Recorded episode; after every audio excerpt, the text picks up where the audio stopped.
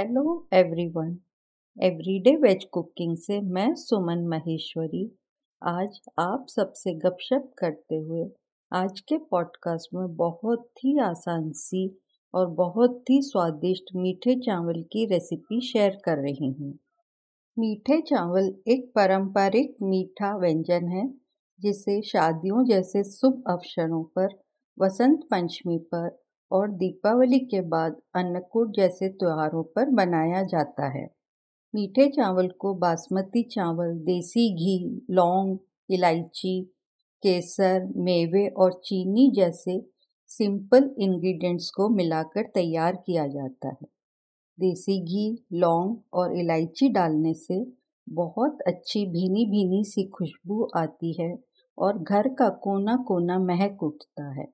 केसर इसे हल्का स्वाद के साथ साथ एक अच्छा सा रंग देता है।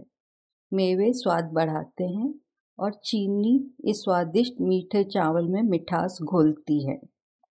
वैसे बहुत से लोग मीठे चावल में फूड कलर भी डालते हैं, पर मेरा मानना तो यह है जब केसर से इतना प्यारा रंग आ जाता है तो केमिकल वाला फूड कलर डालने की क्या ज़रूरत है। मैं प्रेशर कुकर में मीठे चावल बनाती हूँ जो कि बहुत ही सरल और आसान है।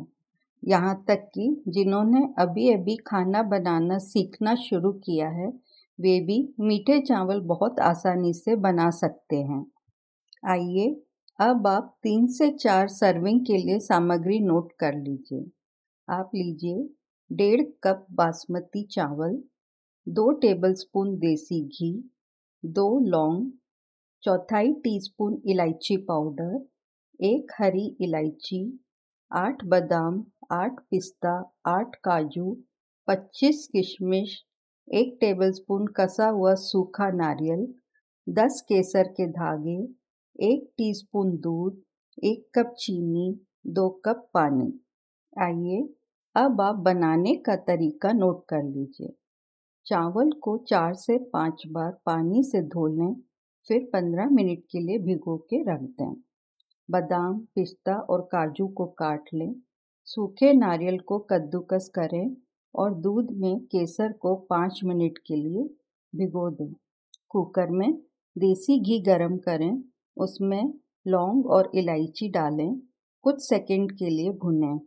अब इसमें कटा हुआ बादाम, पिस्ता और काजू मिलाएं और कुछ सेकंड के लिए इन सामग्री को भून लें। आंच बंद कर दें। गार्निशिंग के लिए कुछ मेवे निकाल लें।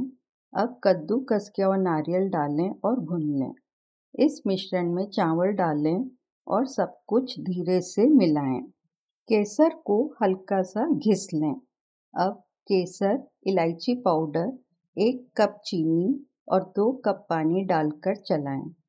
कुछ किशमिश डालें और कुछ गार्निशिंग के लिए अलग रखें।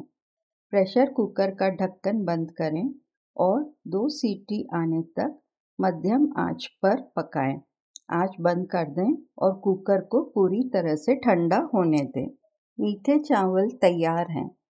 एक अट्रैक्टिव से सर्विंग बाउल में मीठे चावल को निकालें और सूखे मेवों से गार्निश करें।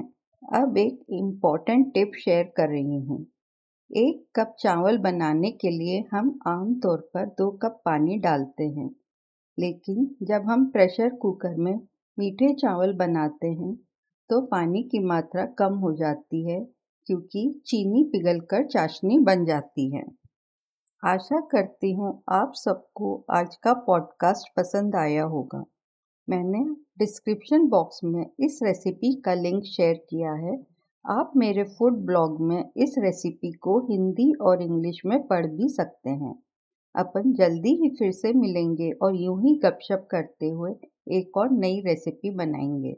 Bye, have a nice day.